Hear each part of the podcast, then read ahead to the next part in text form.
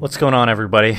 Um, my name is Henry Goodman. Yes, I'm related to John Goodman, the blogger that had a rather unpleasant experience with a file called uh, $1.wav.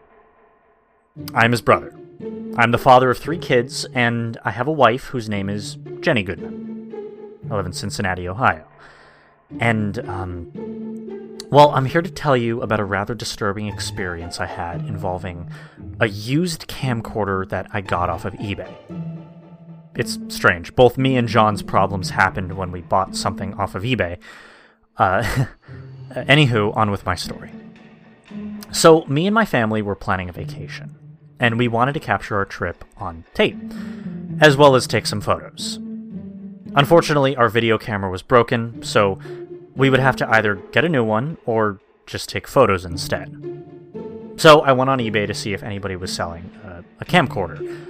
And uh, long story short, I found one, I bid on it, and uh, I won. A few days later, I received a small package which had the camcorder in it. I opened it up and took the camcorder out. It was a typical camcorder, with the little small screen on it and such. I had some blank Sony camcorder tape, so I opened up the camcorder to put one inside. To my surprise, however, uh, there was already a tape inside. I assumed it was one that the previous owner forgot to take out. I mean, it was a used camcorder. I hoped nothing important was on it. Otherwise, they'd be pretty upset about losing it. I took the tape out and looked at it. There was a piece of yellow masking tape stuck on the front, labeled with black sharpie 2006. And and that was it. Just just 2006 and nothing else. I decided to play the tape just to see what was on it.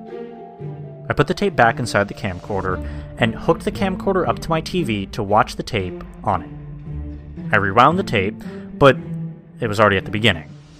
So I did the usual crap to play a tape from a camcorder on the TV. The tape started with 10 seconds of a blank blue screen. Then it cut to someone filming a school playground on a cloudy day. Kids ran around and played, but whoever was filming seemed to just be interested in, in one of them. A little girl, probably around five years old, with pale skin, brown hair, brown eyes, and wearing a yellow coat. Whoever was filming seemed to be following her and watching her play. Sometimes the person filming would talk to the girl, and it was a man's voice. He called the girl Alice, and I assumed that the person filming was the girl's father. I assumed it must have been some recording of her last day of school or something. So, if that was a recording of the cameraman's daughter's last day of school, I mean, it must have been pretty important to him. Started to feel bad, losing something this precious. But I had little time to ponder that because because suddenly a very loud droning, buzzing sound burst from the speakers, scaring the living crap out of me. The scenery had changed. It was now it was now nighttime, and the school was deserted. Except for the girl. All the while, that ear piercing buzz continued to sound from the TV speakers as I plugged my ears. The girl was turned away from the camera, so I couldn't see her face. She just stood there, motionless. Then she turned to face the camera, and. And what I saw. I. I didn't see this one coming. The girl's eyeballs were. Were gone. Just dark, empty sockets where they should have been there wasn't blood or anything. The eyeballs were just literally gone. Her mouth was drooling some kind of disgusting green slime, and her nose was also gone. Not like it was cut off or anything, but just not there. Just plain skin where it should have been. Think of Patrick from SpongeBob. You'll get the idea. The scene then burst into static. The buzzing noise stopped, but you could hear the sound of knives slicing against flesh and blood curdling screams. Then the scene returned, and the girl was hung by a swing in a swing set. Several nasty wounds around her body, and a bloody knife laying on the ground below her.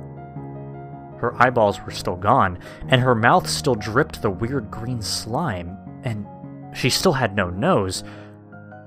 The tape was still silent. No loud buzzing or anything. Just silence as the girl dangled around. Heart pounding so hard it threatened to burst.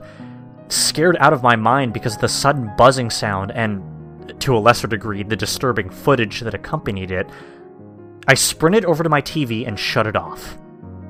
I ejected the tape out from the camcorder, shut the camcorder off, and unhooked it from the TV. I took a hammer and smashed the tape to pieces. Breathing heavily, still not sure what the heck just happened, I sat back down on the couch. I stayed there for a while, staring at the blank TV screen. After I had finally calmed down, Jenny came home from the grocery store. I helped her bring the groceries in.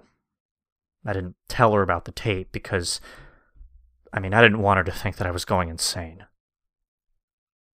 The dream I had that night also wasn't pleasant. I was in a dark hallway. My throat, it felt like someone was repeatedly flicking my Adam's apple. That loud buzzing from the tape played non stop. It wasn't coming from any direction, it was just there, in my ears, as if I was wearing headphones and the sound was playing on them. I was scared out of my mind. I wanted desperately to get out, to go home, to be in the comfort of my bed. I tried crying for help, but no matter how hard I tried, no sound would come out. I suddenly felt the urge to vomit. Not having a bucket or a toilet nearby, I puked on the floor. But instead of puke, I hurled up a small Sony videotape with masking tape on the floor labeled 2006 in black Sharpie. The tape then morphed into a girl, and it wasn't just any girl. It was the girl from the tape. Her eyeballs were gone, her mouth oozed that green slime. She had no nose, and she slowly walked down the hallway. And for some reason, I followed. All the while, that awful buzzing noise kept playing. She led me down the hallway, and I realized where I was. I was in an elementary school. Kids' drawings and other art lined the walls, posters saying Vote Josh for school president were everywhere. I mean, you get the idea. She led me out an open door and into the playground. It was the very same playground from the tape, and a man was there holding a camcorder, recording us. But not just any camcorder. It was the very same camcorder that I had gotten off of eBay. He just stood there, recording us. The girl led me over to a swing set. She pulled a knife out of her pocket, and my body then became frozen in place. I couldn't move my eyes. I couldn't even move my head. I was forced to watch in horror as the girl sliced herself up with the knife, giving herself the same wounds as in the video. The buzzing sound stopped, being replaced with the girl's blood curdling screams of agony. Then she put her neck into one of the swings as if it was a noose. The swing pulled up on its own accord, killing the girl. The girl dangled from the noose, just like in the video. After a few moments, I could move my body again. I sprinted over to the man holding the camcorder, and he just looked at me and smiled. That's my girl, he said. I'm so proud. I jolted awake. My heart pounded, my forehead was sweaty, and I was breathing heavily. Jenny lay next to me, apparently still asleep. I sat there for a while and finally calmed down. I lay back down in bed and closed my eyes. I couldn't fall back to sleep. My tossing and turning finally woke Jenny up. She got mad and went to sleep on the sofa. She opened the door and froze. She just stood there, and I could see her hands trembling. I asked her what the matter was. She just pointed a trembling finger out the door. I got out of bed and looked where she was pointing, and my blood ran cold. There was a hallway outside the door, going out into the living room where the TV was. From down the hall, I could see the TV. It was on. And on it was the little girl's face. Missing eyeballs and all. But then I realized that the TV was in a corner of the room that I could not see from where I was. My sleep deprived brain mistook what I saw as the TV, but. But it wasn't the TV. It was the window.